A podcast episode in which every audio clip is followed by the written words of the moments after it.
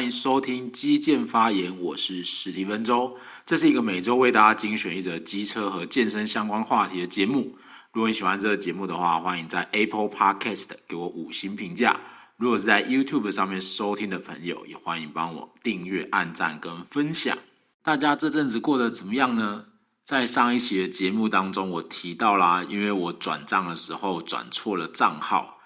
然后呢，再跟银行 double check，就是说银行试着很多方式都联络不上对方的时候，于是呢，我就在这个星期的时候去法院递交了那个起诉书，这样。然后在我递交起诉书的隔天呢，银行就打电话来给我，然后说终于联络上对方了，然后对方也很迅速的呢，把钱呢转回来给我。那么。于是接下来我要做的事情呢，就是去法院撤销我的告诉。还好这是民事的，所以呃会比较没有那么复杂一点点。所以总而言之呢，梳理一下整个处理这种事情的过程哦。因为有的时候我们可能会不小心按错号码或者是什么的。那如果真的不小心转错的话呢，首先第一件事情啊，就是要打电话给银行。那呃，其实打电话给自己的银行，或者是打电话给对方的银行，其实都可以啦。然后他们其实呃会有一个表单呢，是让你填说啊，你转错账号了，然后呃事件发生的过程，然后你转去哪一个账号之类的，那银行就会帮你联系对方账号的主人，然后再帮你转回来。只是说呃这些银行啊，把这些。表单的资讯呢，都藏得非常非常的深，所以如果要比较快一点的话，大概就是只能呃透过真人的语音客服啊，然后请他发送一个这样子的简讯给你，然后把资讯填一填。那接下来就是保持耐心这样。那整个事情发生到我结束呢，大概总共经历了三个礼拜吧。那我想。不确定这跟法院有没有关系啦，因为我其实是在法院快下班的时候才去递交这个申请书的嘛，所以理论上来讲，它应该真的没有这么快。但我不确定是我在跟银行确定资料的时候，我告诉银行说我等一下就要去呃递交这个申请了，所以他们才变得比较积极或者什么，我不确定，因为一般来讲。嗯，其实也不能怪对方。然后，如果对方真的被我告了，他其实也蛮无辜的，因为其实从头到尾都是我的错。这样，但是因为呢，银行联络人家的方式啊，不管是哪一种方法，透过电话也好，然后透过寄书面信函也好，传 email、传简讯，不管是哪一个方式呢，看起来都非常像诈骗集团。那么。以我自己来说来说的话，除非呢，今天这个银行的电话呢，他用同一个号码，然后可能打了也许十次以上，那我才会真的觉得说，嗯，好像哪里怪怪的，然后把电话接起来这样子。不然一般来讲，现在大家都会装一些过滤电话的 app 啊，所以理论上可能就会直接略过掉这件事情。那申请这个不当得利的呃。应该不是说申请啦，就是递交这个不当得利的起诉书啊，或者是诉状啊。应该说正确来说是诉状这个名词。这样，那整个呢要花一千块的作业流程嘛，所以呃就当做是手续费啦。但是如果说呢，假设我今天是转了几百块的话，可能就不太适合走法律途径啊。因为假设你今天只是转错几百块，那你可能通知银行就好了。然后就等吧，反正才几百块啊。但是因为我的金额比较多一点点，所以扣掉这个一千块的这个诉讼的费用啊，应该说规费吧。那其实还是会把钱拿回来一些啦。所以我觉得这个会比较嗯值得去做，花时间做这件事情。那在填写资料的时候呢，这个。嗯，哦，汇款的手续费啊，他就会请你，就是说，哦，我这边会付这样子，所以，呃，大致上整个处理的流程是这样，所以心情就特别的好啊，呃，终于，呃，有点小阿杂的事情呢，终于结束掉了。好了，那结束掉之后呢，在今天正式开始我要讲的话题之前啊，想要来推一部日剧。那这部日剧呢，我在先前的节目里面也有提过，叫做《昨日的美食》。那《昨日的美食》呢，它其实也是已经拍到第二部，呃，应该不是说第二部，第二季了啦。那通常我们都知道嘛，就是如果有一个电视剧或者是电影也好，然后它拍到续集之后呢，续集通常就是烂掉了这样。那昨日的美食呢，其实我觉得它还蛮呃延续第一季里面的主题啊，就是说呃，如果大家不太知道在演什么的话，那这边呢可能就稍微提一下，然后可能会有出现一点点的这个剧透啦。那基本上这一出剧呢，就是呃，他们是一对同志伴侣，然后就是大家比较不能接受的男同志这样。不过我要再次强调啊，如果说呃，对于男同志有什么偏见的话，呃，比如说不应该在公开的场合有一些比较亲密的举动啊，那你大可以放心，因为这一部连续剧呢。不要说那种比较激情的镜镜头啦，就是很一般的那种牵手拥抱的行为，都几乎没有出现过这样子的画面。反而是另外一个我觉得比较搞笑的，叫做《大叔的爱》那一部剧呢，就是纯粹真的很搞笑，然后它里面就会有一些比较，嗯，就是可能为了戏剧效果做一些比较夸张的镜头了。好，那在《昨日的美食》这一部剧里面呢，则是完全没有这样的状况。那么，其实以呃亚洲国家来讲啊，我想台湾真的在这一方面是走的比较前面嘛。那台湾的这个同志们，呃，不管男同志还是女同志啊，都可以呃结婚了嘛。现在，那像在日本那种，虽然说他们拍一堆 A 片干嘛的，可是他们其实整体而言呢，表面上还是比较嗯保守的那种社会啊。所以对于同志来讲，可能就比较。接受度没有那么高，而在第一季的剧情里面呢，两位男主角其实呢，呃，都比较不会在不熟的人面前就是公开他们是伴侣的这样子的身份嘛。那像其中一位主角，他的本业是律师啊，所以他其实整整个呃，在那个律师事务所工作的过程当中。都完全跟职场上就是隐瞒他个人的性向啊，那当然就是说你要不要出柜这件事情是嗯个人的选择嘛。那一直到第二季的这个剧情里面呢，就走到啊，他们已经设定说他们已经呃相识交往了八年了，一段蛮长的时间了。那我们即使是一般异性恋的这个夫妻或伴侣啊，也会有所谓的七年之痒嘛。那根据内政部的统计啊，其实离婚率呢有四十几趴。换句话说，嗯、有可能每十个人就有四个人是离婚的。那我曾经会有想过一个问题啊，既然这么多人是离婚的，那为什么我周边的人都好像还过得好好的呢？但是仔细一想之后，就发现这其实是一个科学的问题啊。那因为这个离婚率的话，它其实是几率嘛，所以如果我们考虑到台湾的人口数来说的话，那这个换句话说呢，两千三百万人里面啊，可能就有呃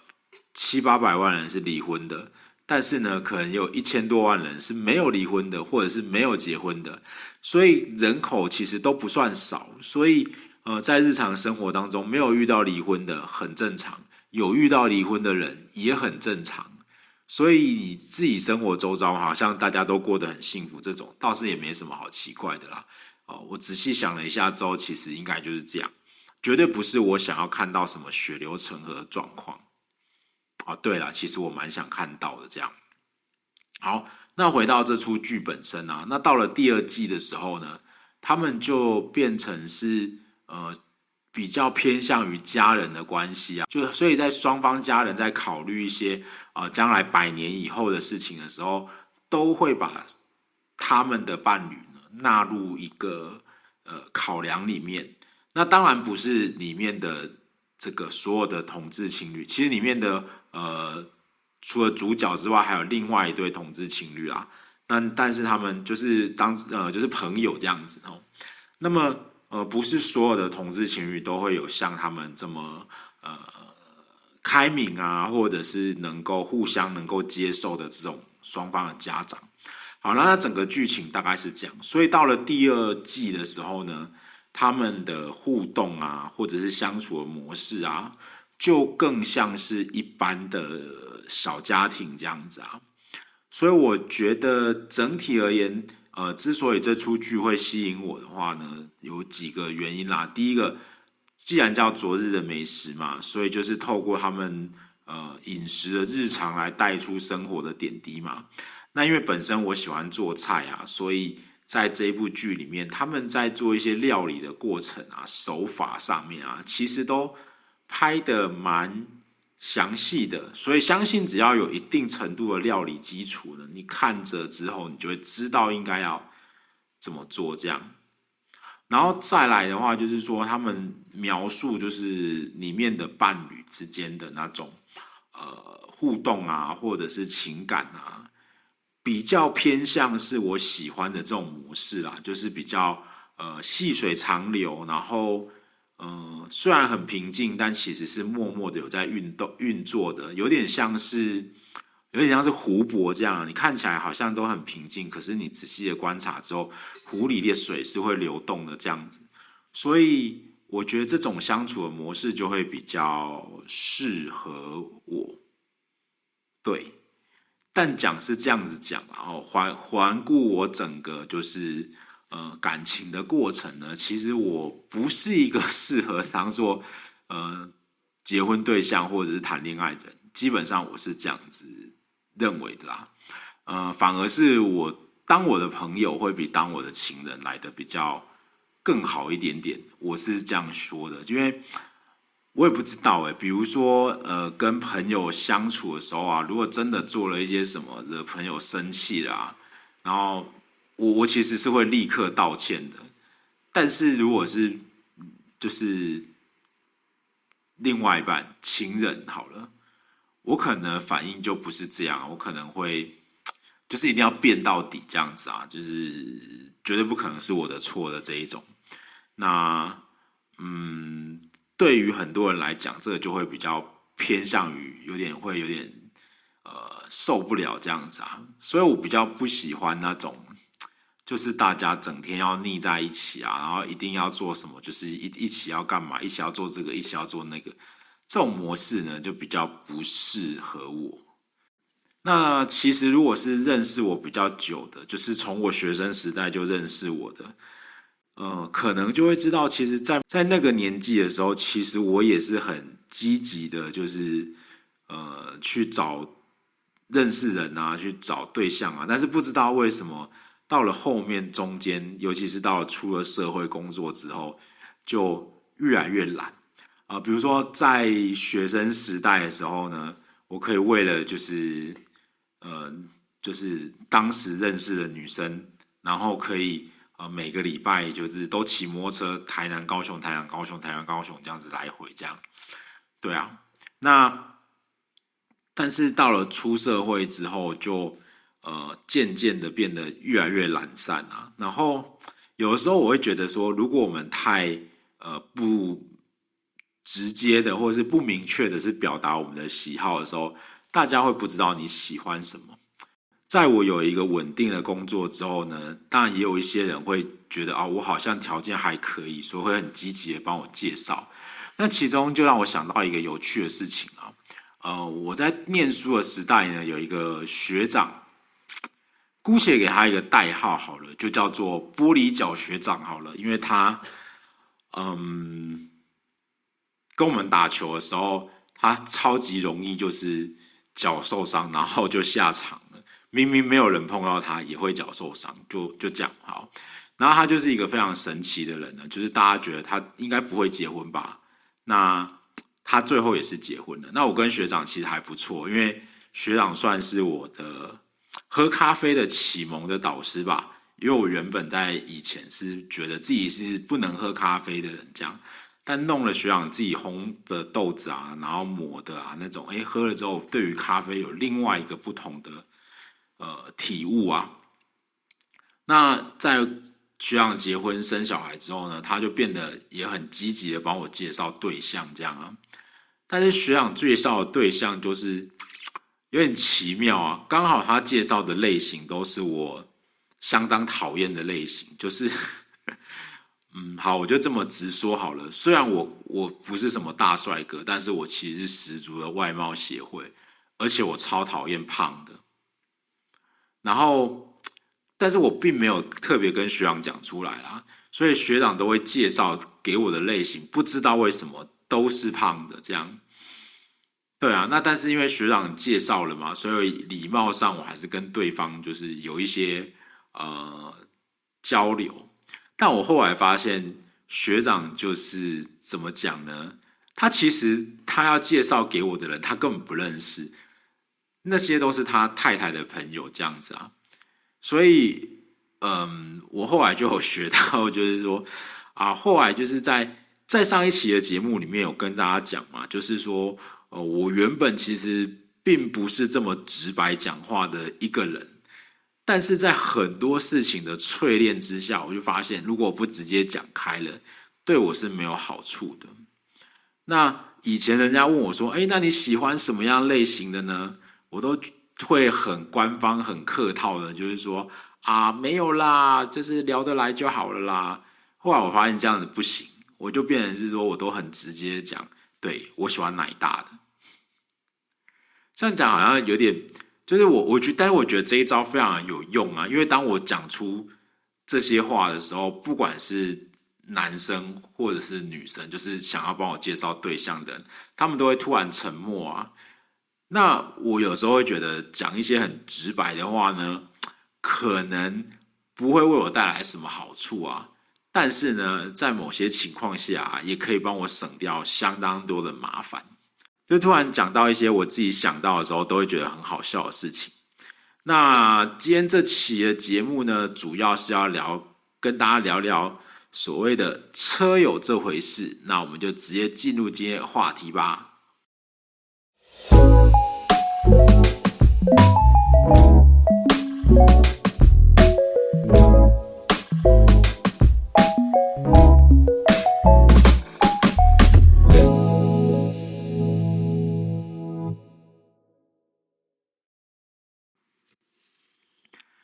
今天呢，想要跟大家聊聊的东西呢，是关于车友这一回事。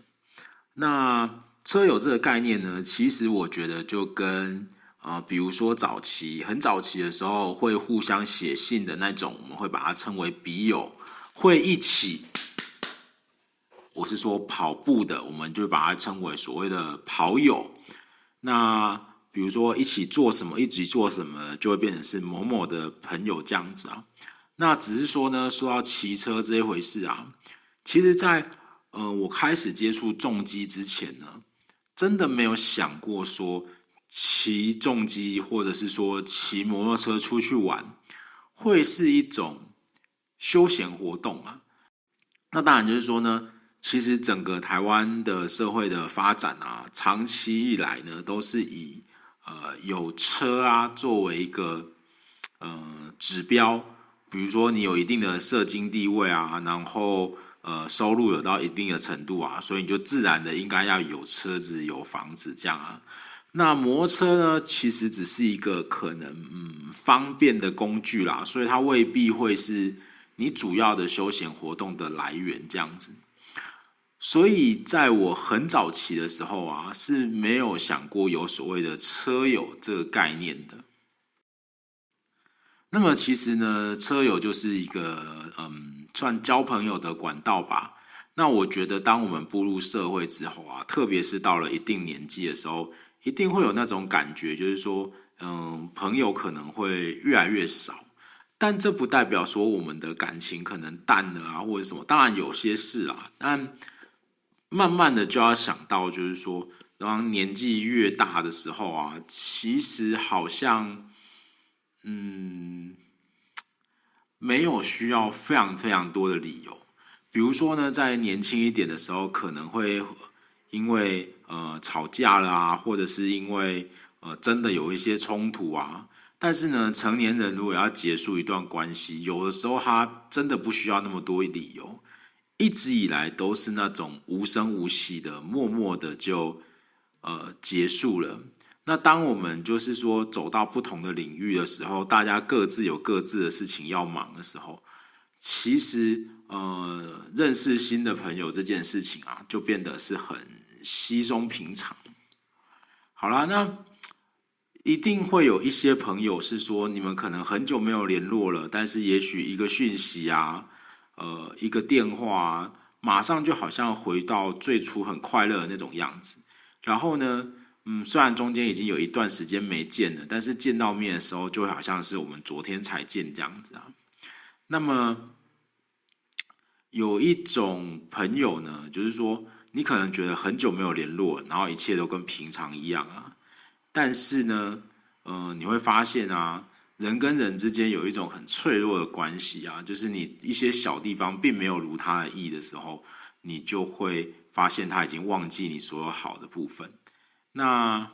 有的时候我们会以为说呢，吵架啊什么的，这是朋友之间，呃，在稀松平常不过的。可是当事过境迁之后，你会发现呢，对方可能永远把那个。嗯，充满恨意的那一点留在你的心中，而不是我们之间的回忆这样子。所以会发现，哎，自己我们可能在某些人的生理呃生命当中一点分量也没有。那其实我自己呢是比较喜欢那种嗯，类似人家说的“君子之交淡如水”这样子的感觉。那当然，这是随着年纪的变化之后，你才会慢慢的有所体悟啊。回想自己可能在学生的时代的时候，你可能连上厕所啊、去合作社啊，都要揪身边的朋友啊，然后就是嗯，当做护卫队这样子吧。然后有时候在校园里面就会看到，比如说去装个水啊，可是会有三四五个人，然后只有真正一个人要去装水这样。那好像在呃学生的时代的时候，做什么事情都要一起做，但到了一个年纪的时候，反而会比较更希望是自己一个人。以我自己来讲的话，就是这样。所以，如果不是因为骑摩托车啊，我可能不会认识车友这样子的角色。那我的一些朋友，他们不骑车的，他们会其实也会跟我一开始的时候一样，对于车友这个概念呢，感到非常的神奇。那么，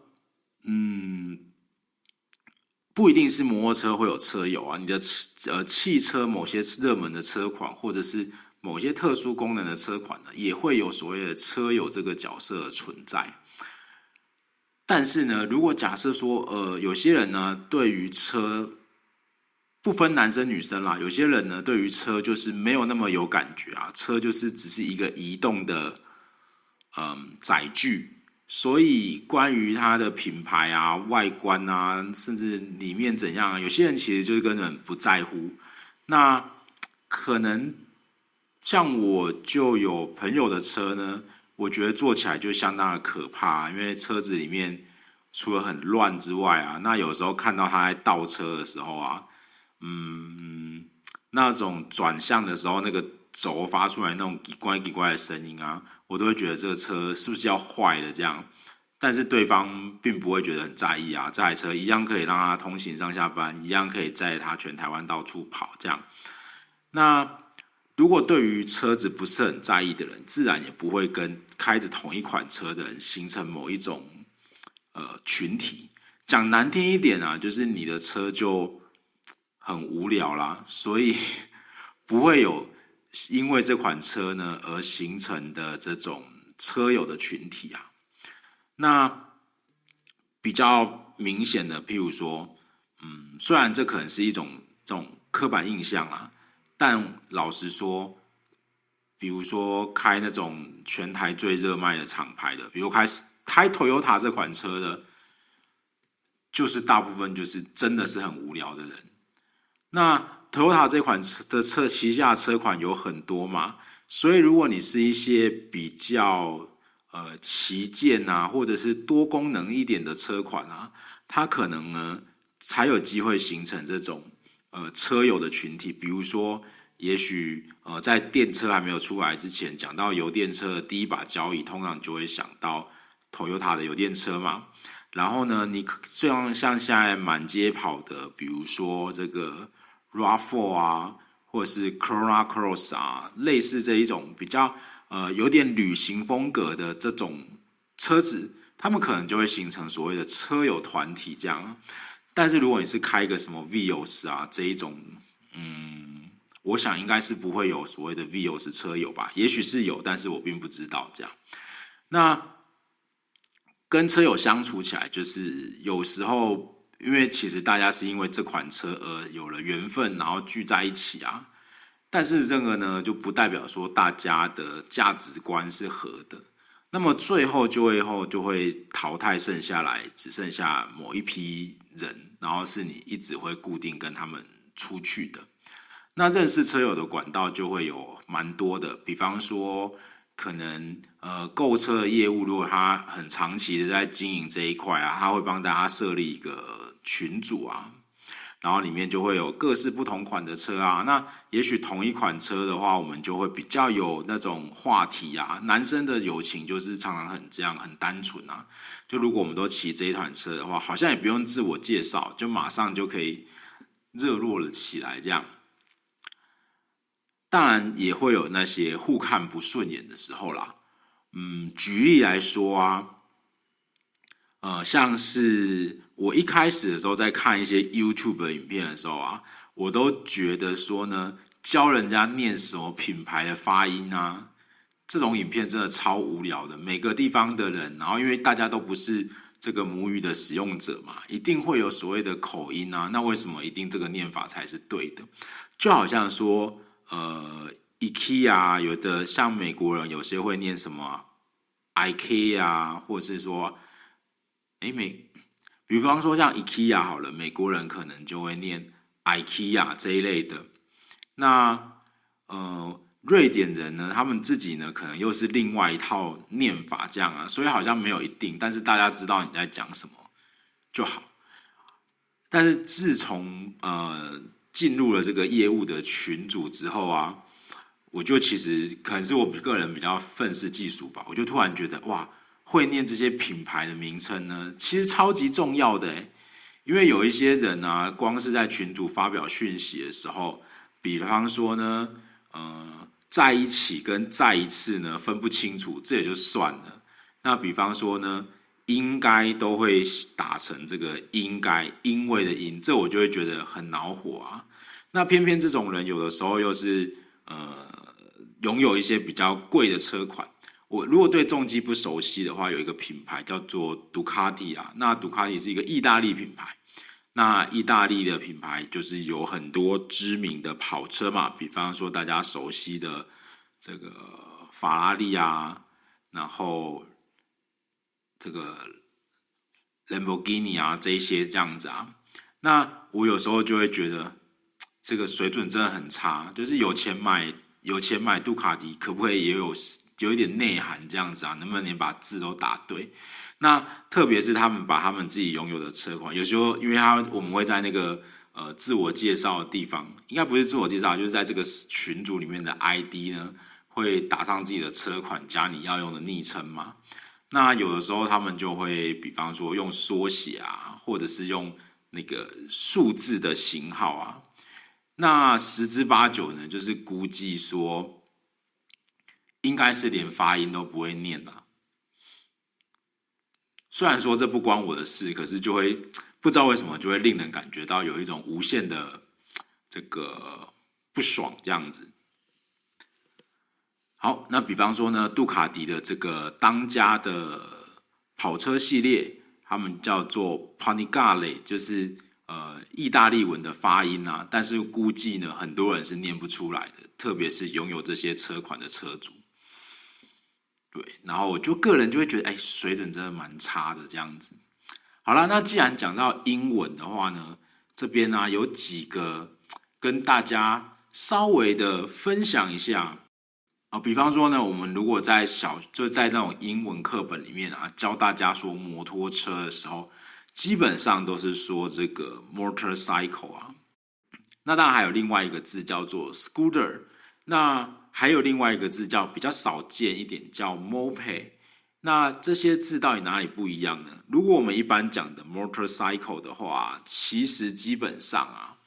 它指的呢比较偏向于说是打挡车，比方说野狼啊，或者是老的伟士牌啊，甚至于说呢是这种阿迪亚很爱的雅马哈 R 十五啊，基本上这种需要打挡的，或者是刚刚提到的杜卡迪的这种各式的车管。我们就会说它叫做 motorcycle。那 scooter 的话呢，就是你在路上看得到的，比如说呃，山道猴子的阿迪亚们，他们也不是山道猴子，就猴子们很爱的，比如说 DRG 啊，或者是什么 Gogoro 啊，这一些近战啊，这一些呢，就是不用打挡的机车，所以他们就会叫做 scooter。那中文的名称大家可能比较熟悉啦，就是速可达这样子。那 mope 这个说法的话呢，其实比较在北美的地方，他们如果要形容这种打挡而不是打挡的速克达的时候，然后比较轻型一点的机车，他们就会说它叫 mope。呃，比较常见的就是，如果我们在路上看到义工们他们爆改的电动车那一种，就比较偏向于 MOPE 这种形式。好，然后呢，我们在呃骑重机的时候啊。那大型重机的话呢，绝对不是叫做 big motorcycle 啊这一种东西啊。哦，那在英文里面，他们比较常用的说法，比较直白的，就是比如说呃 big cc motorcycle，或者是叫做 large displacement motorcycle。那 large displacement 指的就是大排气量的意思。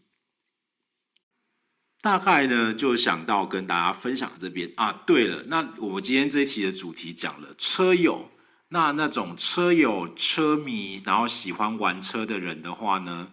嗯，会比较像是什么样的字呢？呃，因为中文的话，其实英文里面并没有一个独特的单字去讲说车友到底指的是什么。但是如果真的要给他一些描述的话，如果你是比较偏向于说，呃，爱改车的，然后喜欢机械的这种人的话，不一定是机车哦，摩托车也、汽车也可以。那我们就会说，嗯，根据这个剑桥字典的话，我们就会说 “gearhead” 这个字就会比较像是说车友、车迷这样。好啦，那今天这一期呢，就是简单的聊天，顺便跟大家分享一些英文的东西。那如果你喜欢这样的内容的话呢，也可以留言让我知道。那我们就下一期节目再见喽，Goodbye。